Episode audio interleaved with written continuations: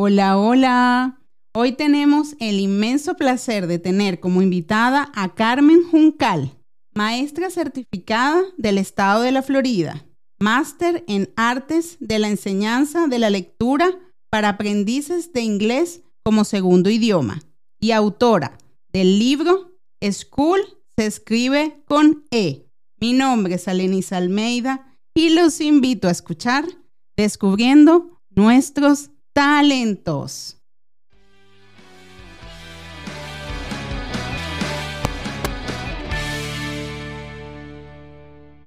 Hola, hola. Hola Carmen, ¿cómo estás? Bienvenida. Hola Anelis, gracias, gracias por esta invitación. Súper contenta de compartir este espacio contigo.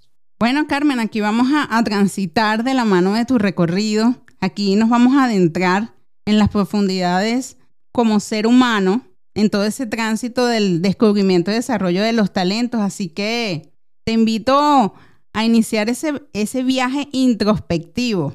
Y es por ello que te quisiera llevar a ese momento en donde tus talentos dieron los primeros destellos.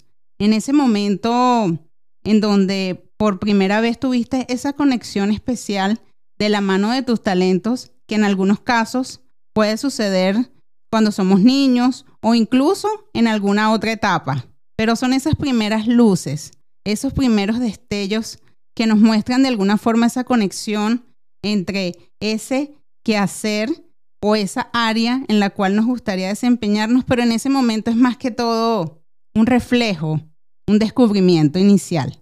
¿Cuándo crees tú que le diste la mirada inicial a tus talentos? Oh, yo creo que este, desde que tengo uso de razón, eh, para mí eh, siempre ha sido aprender, esa curiosidad de aprender algo que me ha motivado, siempre.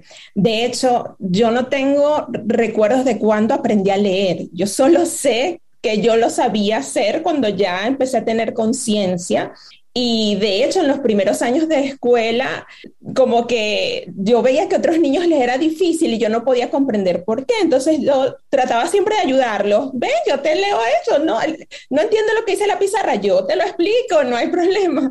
Entonces, a veces las maestras les costaba un poco eh, manejarme no por, por conducta, sino que no entendían un poco esos talentos que yo estaba demostrando a tan temprana edad. Entonces me acuerdo que siendo muy pequeña me suben de grado, lo cual, claro, me expuso a mí también a un grupo de niños mayores y con unos conocimientos que que de tal vez emocionalmente yo no estaba todavía preparada, pero bueno, tuve que enfrentarlos y creo que eso despertó aún más mi capacidad, mi curiosidad y mis ganas de, bueno, no lo puedo hacer ahorita, pero yo quiero hacerlo. Yo quiero ser, eh, lograr, por ejemplo, dibujar, siempre me encantaba, pero no podía. Entonces, pues yo vi cómo lo hacían otros, veía cómo, compañeros podían dibujar bonito y yo trataba de copiar las cosas que yo veía. Lo mismo con bailar, lo mismo con escribir, eh, con cada cosa que me retaba, que me generaba curiosidad, que todavía me genera curiosidad, siempre trato de investigarlo y de auto, eh, de gestionar mi propio aprendizaje para luego compartirlo con otros. Maravilloso ese relato que nos compartes. Ahora quisiera llevarte a ese momento en donde bajas el primer peldaño introspectivo. Suelo explicarles que nos referimos al primer peldaño introspectivo y los llevo a bajarlo, no a subirlo. En este caso, porque es para ir hacia adentro de nosotros mismos como seres humanos y tomar esa decisión, ya sea que haya iniciado por curiosidad y que pueda mantenerse en el tiempo a través de, la motivación o de la fuerza de la convicción. Entonces me gustaría conocer cuándo crees tú que bajaste ese primer peldaño introspectivo, cuándo crees tú que dijiste, ¿sabes qué? Aquí hay algo que me gusta, aquí hay algo que conecta conmigo como ser humano y es un área o es un talento que me gustaría desarrollar. ¿Cuándo tuviste quizás esa, esa convicción? O si crees que partió por curiosidad y en el camino fuiste encontrando esas respuestas que te llevaron a esa conexión profunda con tus talentos? Mira, yo creo que ya fue en mi adolescencia donde yo empecé a entender que, esas ganas de ayudar a otros a que aprendieran, a, investigar, a siempre como desarrollar lo que no sabía, pues ir y con curiosidad indagar y luego aprenderlo y luego y también enseñarlo. Yo creo que fue en esa búsqueda cuando ya iba a ir a, la universidad, donde estás buscando qué voy a hacer con mi vida. Entonces, eh, había algo en mí que me decía educación. Pero por otro lado, sabes que bueno, la, carrera educativa, pues económicamente, pues no siempre ha sido un problema la parte de sustento. Y pues había siempre muchas personas a mi alrededor que no me la recomendaban por el tema de que financieramente, pues no era una buena opción. Total, eh, yo decidí darle una oportunidad a, a lo que mi corazón decía y yo inscribí de una vez para educación con opción de que pudiera cambiarlo luego ingeniería o a otra carrera que tal vez pudiera ser económicamente más sustentable en el tiempo. Eh, un poco para seguir los consejos de las personas a mi alrededor, de los adultos a mi alrededor. Eh, afortunadamente, pues quedé en educación. Entonces yo dije, bueno, ya quedé en esta, voy a seguir en. Y después de mi primer año, yo cursé estudios en la católica y yo quedé fascinada. Y yo dije, esto es lo que yo quiero hacer, porque no solo es enseñar, sino que aprender a ser maestro es descubrirte a ti mismo. Y cuando tú vas descubriendo eh, cómo superar tus propias limitaciones, aprendiendo de psicología, aprendiendo del desarrollo del cerebro, del desarrollo infantil, aprendiendo de cómo, cómo conectar socioemocionalmente con los demás. O sea, todo lo que tú aprendes para ser maestro, toda la parte pedagógica, emocional, psicológica, te nutre como persona. Y yo dije, definitivamente esto es lo que yo quiero hacer. Y, y sí, yo empecé mi carrera, o sea, no había terminado de estudiar.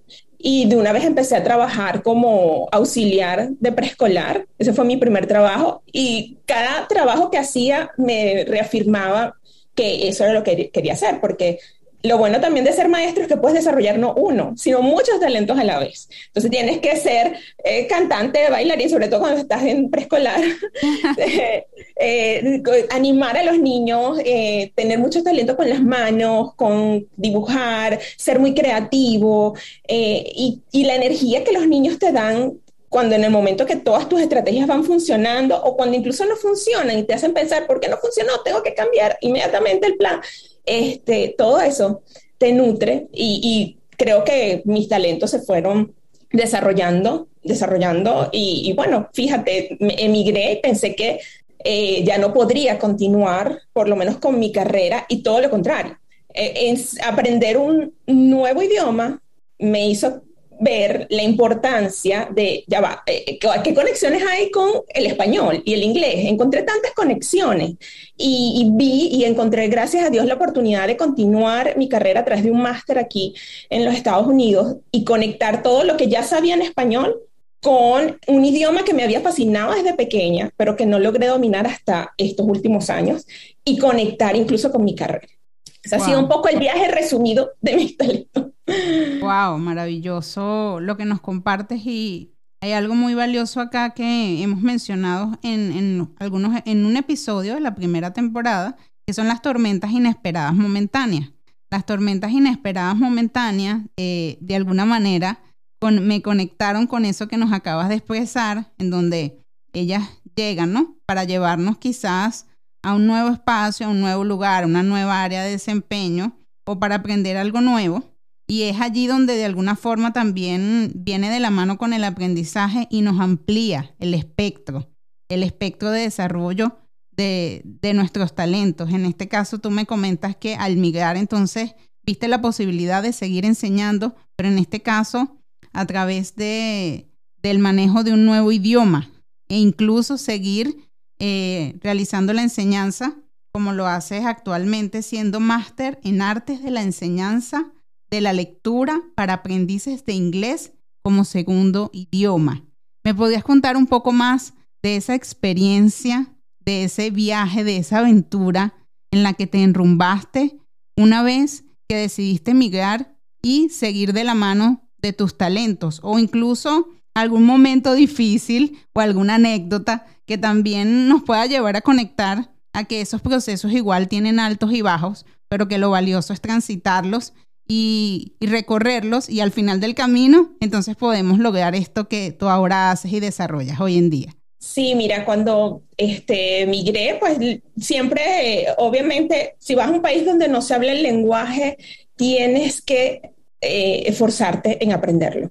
A mí, como te comenté, desde pequeña me, me daba mucha curiosidad el inglés, así que mm, yo dije, es el momento de perfeccionarlo. Yo había hecho un montón de cursos en Venezuela, pero cuando yo inicié el curso aquí en los Estados Unidos, dije, wow, no sé nada de inglés. Yo pensaba que sabía y me faltaba muchísimo.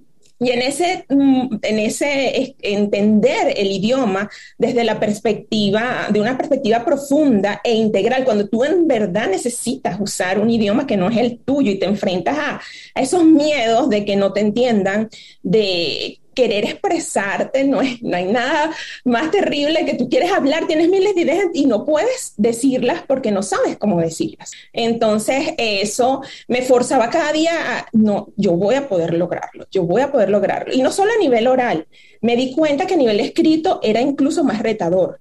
Yo había escrito muchísimos documentos como maestra, te imaginarás cualquier cantidad de cosas que uno escribe y aquí no podía escribir ni un párrafo con sentido. Entonces yo decía, no puede ser, yo esperaba con Y ese reto me llevó a, profundizar en todo lo que era la parte de escritura y eso motivó todo, todo, todo, esa vena de, de, de escribir, esas ganas de escribir que las tenía, pero que se potenciaron una vez que empecé con el inglés. Eh, el hecho de que mejoré mis, eh, mis, habilidades escritas me permitió poder ingresar en la universidad, porque tienes que dominar el idioma no solo hablado, sino también escrito. Y encontré esa oportunidad en el que podía hacer este máster donde yo me conecté muchísimo porque empecé a conocer mucha gente que se había venido, que no dominaban el lenguaje y que sus hijos estaban teniendo problemas en la escuela. Mis hijos también se enfrentaron a esos problemas y a pesar de que yo era maestra, a pesar de que medio dominaba el inglés, me costaba un poco ayudarlos. Entonces yo vi cómo, cómo conectar lo que yo ya sabía con, con el inglés. Y este máster fue así como que, esto es lo que necesito. Fue muy duro porque después de que yo creía que entonces ya había dominado el inglés el primer día de clase, claro, yo estudiaba en, en una universidad donde todo el mundo estaba aprendiendo inglés. Era retador, pero no habían este, tanto, no habían eh, hablantes nativos. En la universidad, el posgrado, eran puros hablantes nativos y, es diferente, es más veloz, es, es, muy distinto cómo se escucha y cómo lo interpreta. Y el primer día salí llorando de la clase. Yo dije, yo no sé cómo voy a cumplir esto. Ya había, había inscrito, ya había pagado los semestres, ya todo, y enfrentarme al reto de que el primer día de clase yo no entendí nada entonces me puse muy, muy nerviosa. Y, pero después dije, bueno, ya estoy aquí, ahora a luchar. Y fue una lucha diaria, diaria. Y mira, fue tanto así que bueno, me gradué con honores. y eso para mí, sí, me gané incluso un premio eh, por, por mi máximo desempeño académico y me pude ganar incluso durante los estudios dos becas.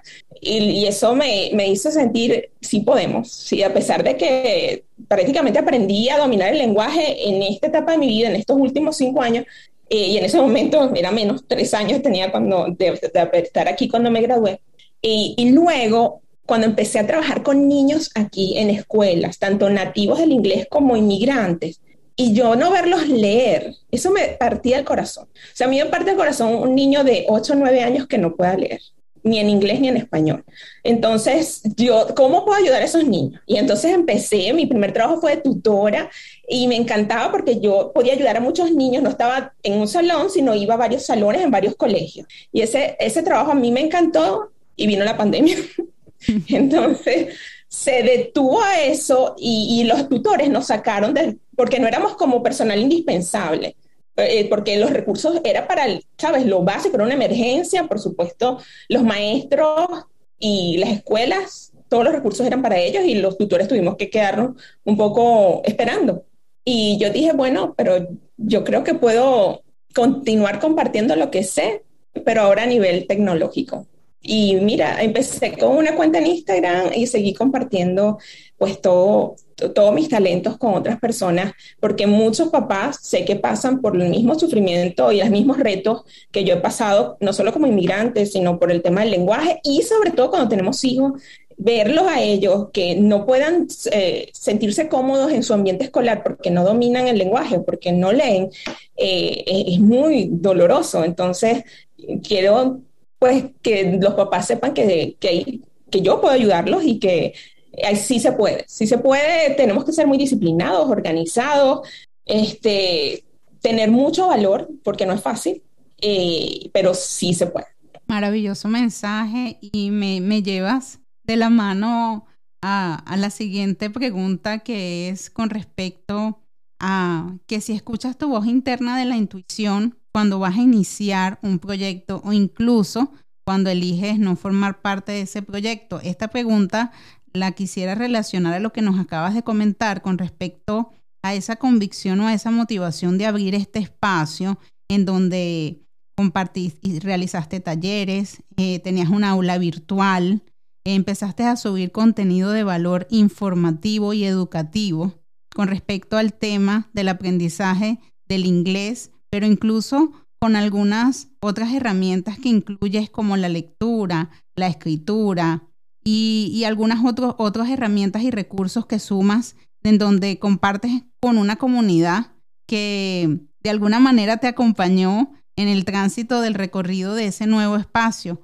Ahora, ¿crees tú que escuchaste tu voz interna de la intuición, que te dejaste escuchar desde adentro a través de tus talentos cuando pensaste en esa idea, en esa idea de iniciar un espacio y en donde fuiste integrando diversos elementos y rompiendo barreras o transitando algunas nuevas etapas en donde de alguna manera también tú te ibas descubriendo cada vez que iniciabas quizás un taller, el aula virtual o incluso todo lo que hoy tienes y ofreces en esa comunidad, también para que nos comentes un poquito más qué pueden encontrar en ese espacio y qué te llevó a iniciarlo.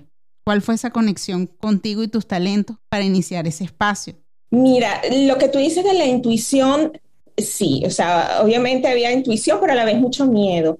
Y miedo de como que enfrentarte al, público y decir, bueno, ¿será que esto es valioso? ¿Será que lo van a valorar? ¿Será que, que, sabes, todos esos miedos, esas dudas, porque uno se carga a veces de dudas y piensa que hay, hay personas que lo hacen mejor y hay gente que lo está haciendo y de repente lo que tú piensas o tu idea no es tan valiosa. Yo tuve mucho apoyo tanto de mi esposo, mis hijos también, y una amiga cercana que ella recién había abierto también su, su plataforma en Instagram, quien había tenido también muchas dudas de si iniciaba o no, y ella dos meses antes dijo, sí, me lanzo. Entonces después ella como que, no, dale, tú también puedes. Entonces creo que nos, nos mm, nos nutrimos mutuamente. Entonces ya como que la intuición le ganó al miedo, porque además ya éramos dos peleando contra esos miedos y entonces eh, como que hacía que nuestros miedos se, se aplacaran y nuestros instintos florecieron. Entonces, el apoyo de mi esposo, de mi familia y, de las personas cercanas a mí, como esta amiga que también estaba en ese proceso, pues fue fundamental a continuar mi, mi intuición. En un primer momento, por supuesto, eh, bueno, y todavía todo lo, lo voy haciendo yo poco a poco. Yo empecé poniendo cosas en Instagram y hice cursos, un curso con Verónica Ruiz del Viso que se llamó Transforma tu Instagram en 21 días. Fue maravillosa la experiencia porque yo no sabía nada de Instagram. Yo ni tenía cuenta de Instagram. abrí una alguna vez y nunca la usaba. Y después estoy en Instagram, pero ya como, como negocio, como proyecto. Entonces tenía que aprender a usarla, cómo transmitir el mensaje. Entonces aquí eh, no es solo subir contenido, cómo le llegas a las personas para que tu mensaje resuene. Eh, tuve que aprender mucho, he tenido y sigo aprendiendo mucho. Y luego de ahí, con el pasar del tiempo, hubo un momento que tuve que parar por, por otras presiones y cuando yo paré el proyecto por unos meses, yo me sentía como incompleta. Mi intuición me decía, no es aquí, es tu proyecto, es tu proyecto el que necesitas, es, como donde yo sentía que podía ayudar más. Mientras que eh, la razón por la cual para el proyecto, que era un, trabajo físico, eh, como que eso no me estaba llenando y, yo decía, ay, aquí es donde quiero estar. Y entonces a la final pude eh, eh, un poco encontrar otra oportunidad, seguí trabajando, pero en, otra, en otro espacio y que me daba más tiempo a continuar mi proyecto. Entonces, eh, esto sí me gusta. Si yo puedo continuar mi proyecto y trabajar, porque bueno, también está la parte económica, este, ese, ese fue un paso súper, súper importante. Y ahora, bueno, después de un tiempo decidí ya, eh, yo me dedico 100% a mi proyecto, ya desde hace un año estoy 100% dedicada. Yo entonces empecé a, eh, a hacer mi página web. En mi página web pues tengo algunos recursos descargables, todavía está en proceso porque es un diseño también, es, es como montar el recurso, es como permitir que, que otra persona pueda descargarlo. Eh, aprender el diseño, los colores, con todo eso me ha llevado tiempo, pero ahí va. Después de la página web, ya yo había abierto mi canal de YouTube desde que abrí Instagram, pero como que subí dos videos y más nunca me atreví. y después, entonces, eh, ya hace un año me puse más seria. Eh, vamos a a crear contenido y ya desde septiembre aproximadamente he sido más regular en, la, en subir contenido a mi cuenta de YouTube porque yo siento que ahí llego más, eh, o sea, la parte de ser tutorías o de enseñar un tema específico eh, acerca de la importancia no solo del inglés, sino de reforzar tu lengua materna para luego aprender inglés, que me parece que es un mensaje que tiene que llegar porque muchos papás no lo saben. Llegan aquí y, bueno, no, no puedo hacer nada porque no sé inglés. La escuela entonces tiene que hacer no sé cómo ayudar a mi hijo porque yo no sé inglés. Cuando tienen un montón de talentos y recursos valiosos para ayudar a sus hijos solo con su lenguaje materno, porque hay que reforzarlo muchísimo para luego este, poder eh, que el niño aprenda inglés y lo va a aprender mejor en la escuela. Si nosotros en casa el español lo tenemos como, sabes, como, como, una, como una rutina, leer en español, hablar mucho en español, eh, enriquecer el vocabulario en español, todo eso enriquece. Luego, poco a poco, pues, he ido a otras, eh, a otras mm, redes sociales eh, y pues desde aproximadamente también eh, octubre, septiembre hice un, reto para escribir mi libro, porque también quería escribir mi libro. Y entonces ese reto que hice con, con Keila, eh, González Báez, eh, y que tiene todo un, ella tiene un grupo editorial, pero ella ayuda mucho a, escritores noveles a cómo tú organizar tus ideas. Y fueron 10 días de un entrenamiento súper genial y a partir de ahí quedó esa, esa semilla. Y después todos estos meses lo he estado mejorando, mejorando hasta que en el mes de marzo pude publicarlo como ebook, como paper, o sea, en físico y también tiene su versión hardcover. Todo eso. Ahora comparte ¿dónde, te pueden, dónde pueden encontrar eh, los recursos, las herramientas, una sesión contigo, todo lo que tú ofreces a través, comparte tus cuentas en dónde te pueden encontrar en Instagram, en dónde te pueden encontrar en YouTube o en, cada una de esas, de esas redes sociales en las cuales te encuentras y cuáles son quizás eh, eh, eso que pueden encontrar allí. Pueden encontrar tu libro, pueden encontrar, pueden agendar o pueden desarrollar alguna actividad con tu acompañamiento. Sería genial que nos compartieras un poco más de eso para todos los seres humanos que nos están escuchando y que quieran comunicarse o contactarse contigo para aprender un poco más de esta área del inglés y el español. Y con respecto al aprendizaje, en, en este caso de los niños, el aprendizaje en equipo, porque hay algo muy valioso que tú nos compartes que es entre ese aprendizaje en equipo desde la lectura, la escritura, los idiomas y la familia como equipo, padres e hijos. Entonces sería maravilloso que le compartas a ellos dónde te pueden encontrar. Sí, eh, definitivamente la educación es no es solo misión de la escuela. Los padres, y siempre lo repito, los padres somos los primeros y más importantes maestros de nuestros hijos y eso aplica para el desarrollo del lenguaje y para el desarrollo de todos sus talentos y de todas sus capacidades. Eh, si ustedes tienen, quieren contactarme, quieren saber más de mí, eh, del contenido que, comparto, eh, una de las redes principales, que es donde inicié, es, Instagram, arroba learning.keys. El nombre Learning Keys es claves del aprendizaje, porque eh, a mí me parece que no importa lo que querramos aprender, lo importante es cómo aprenderlo. Así que tenemos, mi, cuenta también se enfoca en, esas claves que son importantes para aprender cualquier cosa. Y obviamente, más en, en detalle con respecto al idioma, porque estoy en un, ambiente bilingüe, porque estamos en un ambiente bilingüe, sobre todo los que nos vinimos hacia Estados Unidos, emigramos a Estados Unidos. Eh, ahí pues pueden encontrar, siempre estoy publicando eh, material sobre el sistema educativo de Estados Unidos también porque es importante, eh, cómo entenderlo, cómo el inglés se puede conectar con las diferentes áreas académicas y cómo el español es importantísimo para desarrollar cualquier área académica más allá del aprendizaje del inglés o no. también comparto estrategias para padres porque así como a los niños les es difícil leer, a los padres les es difícil hablarlo, pronunciarlo, y entonces si trabajan en conjunto, aprenden los niños y aprenden los padres. Y ese equipo, como tú dices, es fundamental. Eh, en mi cuenta de Instagram está el link en la bio y si le dan clic hay varios enlaces. El primero es el de mi libro, School se escribe con E, donde describo eh, todos los desafíos que pasamos los padres que emigramos a los Estados Unidos con respecto a la educación de nuestros hijos, porque son muchos elementos. Entonces ahí trato de explicar los que son más resaltantes que se aplican de forma general a Estados Unidos, porque cualquiera que se encuentre en cualquier parte de Estados Unidos puede, eh, que no domine el inglés, puede este, er, tener más o menos las mismas experiencias. Estados Unidos en su sistema educativo contempla muchos recursos para ayudar a las personas que no saben el idioma, que no saben el inglés, y entonces los padres tenemos que conocer esos recursos para acceder a ellos y también para conectar con la escuela. Eh, así que en mi libro pueden contar esa información. Hablo mucho sobre el lenguaje materno y sobre eh, actividades, actividades prácticas que pueden hacer en casa, porque el aprendizaje tiene que ser significativo, tiene que tener sentido para el niño, para que él entonces pueda continuar. mi otro eh, es en YouTube, CJ Learning Kids. De todas maneras, en el mismo enlace en Instagram, ahí está mi, mm, el canal de YouTube y otros enlaces de interés.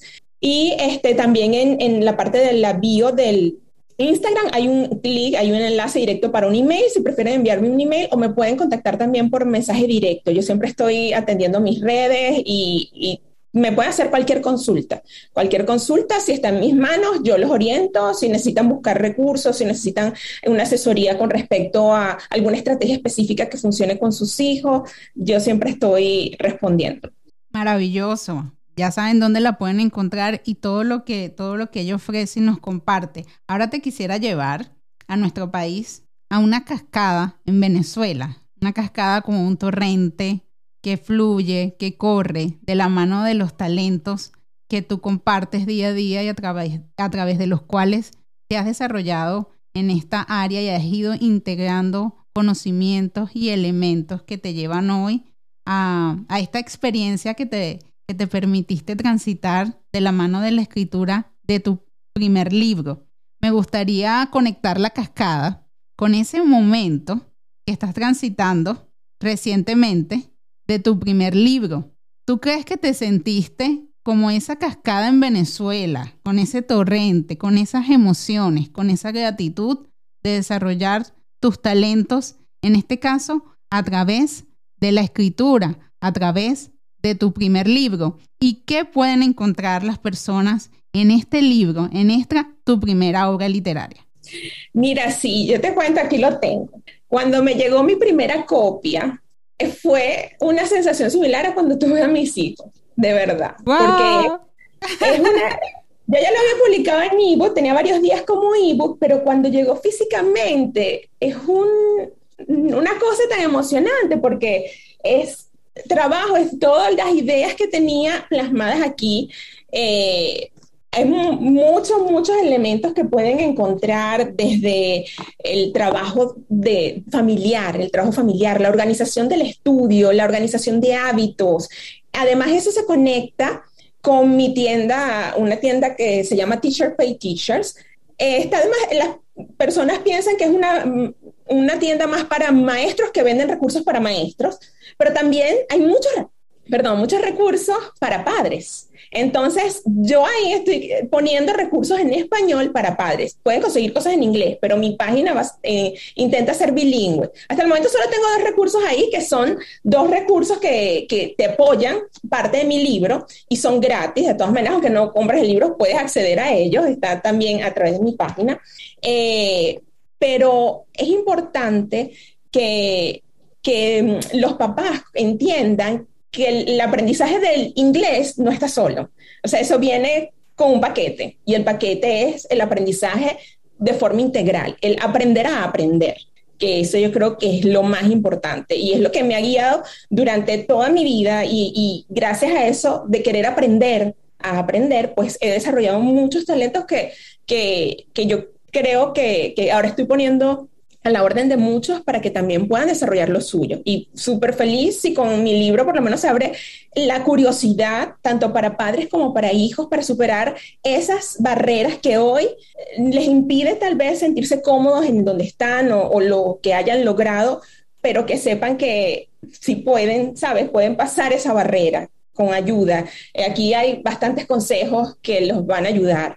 También pueden encontrar en mi página web, que también está en el enlace de, de Instagram, cjlearningkids.com. Está en español y está en inglés, porque también la idea es que los dos idiomas se unan, se fundan. Siempre eh, no pensar o aquí solo se habla español o aquí solo se habla inglés. Cuando estamos en un ambiente bilingüe, cuando queremos que nuestros hijos aprendan varios idiomas, estando en un ambiente monolingüe, es lo mismo. O sea, los dos idiomas tienen que compartir, tiene que haber un balance porque es comunicación, es lenguaje, sin importar el código que usemos. Todo lo demás es igual. Maravilloso. ¿Y el nombre del libro? Ah, el nombre es School, se escribe con E. Y bueno, el, el, nombre en sí ya describe una de las, de, de, las dificultades que tenemos los que hablamos español para pronunciar esta palabra, porque empieza con S y después una CH. Esa S no hay una vocal antes, entonces siempre decimos school. Y la pronunciación correcta es school. Entonces, pronunciar esa S así, school, es algo que nos cuesta muchísimo a todos los que aprendemos inglés ya, ya creciditos. Entonces, eh, siempre le ponemos una E. Entonces, es parte de esas dificultades que pasamos. Y bueno, pero además school es, es una palabra que significa o tiene el mismo origen latín, escuela, school, y escuela en español se escribe con E, una E de éxito, de eh, energía, de emoción, de empatía. Así que escuela, la escuela, la palabra escuela tiene que significar todo eso, esa emoción de aprender y desarrollar nuestros talentos. Maravilloso, maravilloso todo lo que nos aportas a través de, tu libro y, y de todo lo que entregas allí, todas las herramientas. Ahora en base a eso me gustaría consultarte lo siguiente. ¿Cómo nos ayuda el hablar dos idiomas en este caso con respecto al inglés y el español, para ampliar el espectro de desarrollo de nuestros talentos humanos. ¿Cómo amplía el, espectro de nosotros como seres humanos al momento de desarrollar nuestros talentos cuando manejamos el español y el inglés? Mira, este, obviamente se abren muchas puertas porque empiezas a darte cuenta de un mundo más amplio y ya incluso ya no eres bilingüe, empiezas a ver que eres capaz de ser trilingüe o incluso hasta políglota, porque empiezas a encontrar todas las conexiones que hay entre el lenguaje, sin importar el código, que era lo que te decía anteriormente. Por ejemplo, la palabra school viene del latín escola, y esta palabra es considerada cognado en, de escuela en español. Es porque los cognados son un grupo de palabras que tienen el mismo origen en latín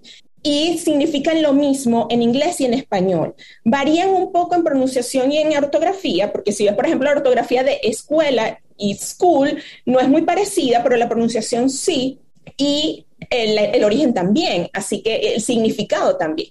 En inglés hay 40% de palabras de origen de latín, es decir, que aunque no lo sepamos, ya nosotros tenemos 40% de vocabulario en inglés.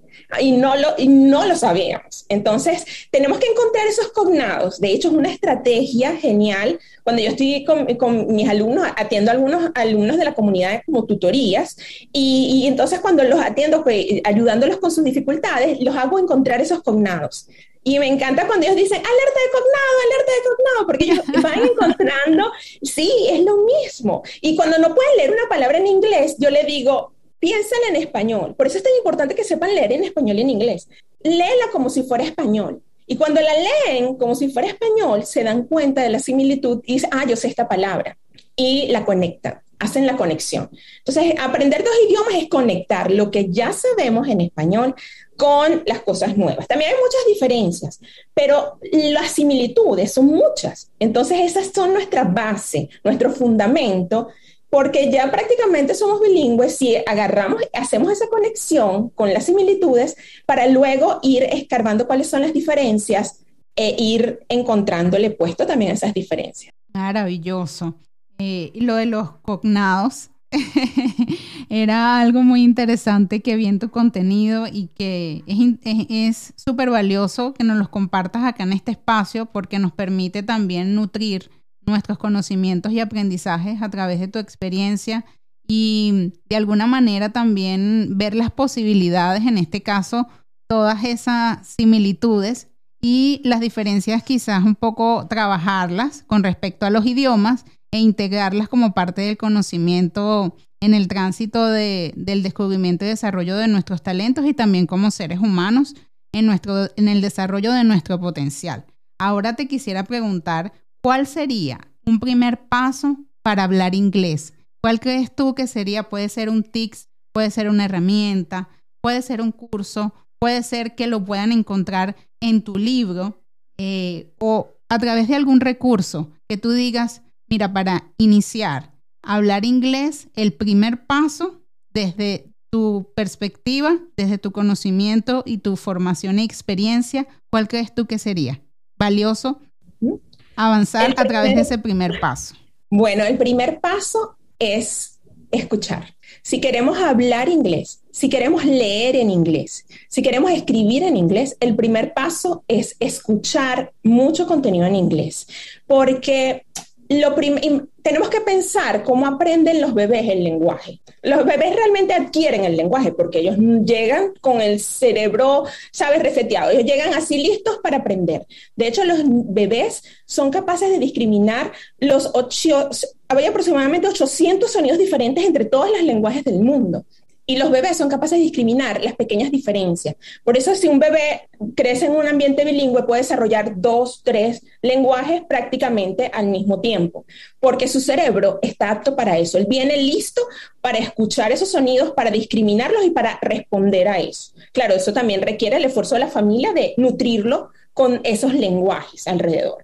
Entonces, si como adultos o si nuestros hijos ya están grandes, no los expusimos desde pequeños al inglés, el primer paso es desarrollar lo que se llama conciencia fonológica y se los planteo en el libro y lo hablo mucho en mi, en mi cuenta, en, todas mis plataformas, porque eh, todo el lenguaje empieza por aprenderlo a escuchar. Al principio escuchamos ruido, mucho ruido, un murmullo, murmullo que no entendemos, pero nuestro cerebro queremos, porque no lo entiendo, nos desesperamos y déjenlo fluir. Escuchen algo en inglés por cortos periodos de tiempo, eso sí, no sobrecarguen su cerebro porque el cerebro necesita tomar breaks. Eh, con que todos los días se pongan la meta de escuchar cinco minutos algo en inglés y sobre todo que esté relacionado con algo que les gusta. Si les gusta cocina, escuchen un programa de cocina. Busquen eh, algún programa, algo educativo, algo que los nutra en inglés que les interese. Cinco minutos al día. Si no pueden con cinco, un minuto. Y poco a poco van incrementando. Primero se desarrolla la conciencia fonológica para luego ir con cualquier otro. Por eso es que pasamos muchas veces, eh, cualquier curso de inglés empieza con la gramática. No podemos empezar con la gramática. La gramática es necesaria, pero la gramática no, no podemos empezar por ahí. Tenemos que empezar por nutrir nuestros oídos para luego esos sonidos que estamos aprendiendo podamos transformarlo en palabras y podamos entenderlas eh, decodificarlas de la escritura eh, cuando leemos o transformar nosotros eso en símbolos, según lo que escuchamos. Pero lo primero, escuchar mucho inglés. Maravilloso. Bueno, ahora llegamos al momento en donde yo también asumo la aventura de, de alguna manera, escribir a través de algunas palabras y a través de algunos mensajes de los cuales tú nos aportas. Eh, me gustaría, me gustaría compartirte, en este caso, el obsequio poético que he desarrollado desde el alma para ti, pero como parte de ese recorrido del cual tú también nos compartes constantemente y de alguna manera yo lo que hago es inspirarme en gratitud de esos pequeños extractos y tratar de, complementarlos eh, en un poema para de alguna manera agradecer tu valiosa presencia y energía en este espacio introspectivo de la mano de los talentos humanos en donde nos encontramos a través de las experiencias.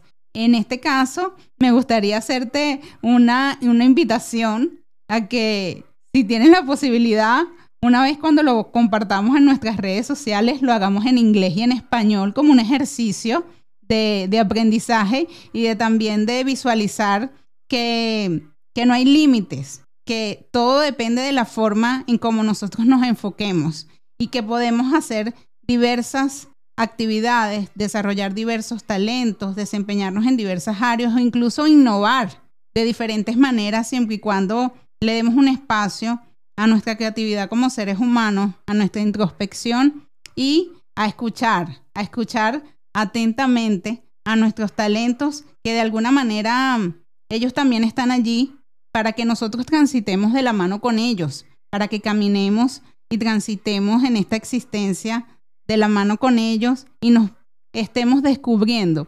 constantemente. Así que aquí vamos, ¿qué te parece? ¿Te gustaría que lo compartamos en ambos idiomas? Claro, claro, por supuesto.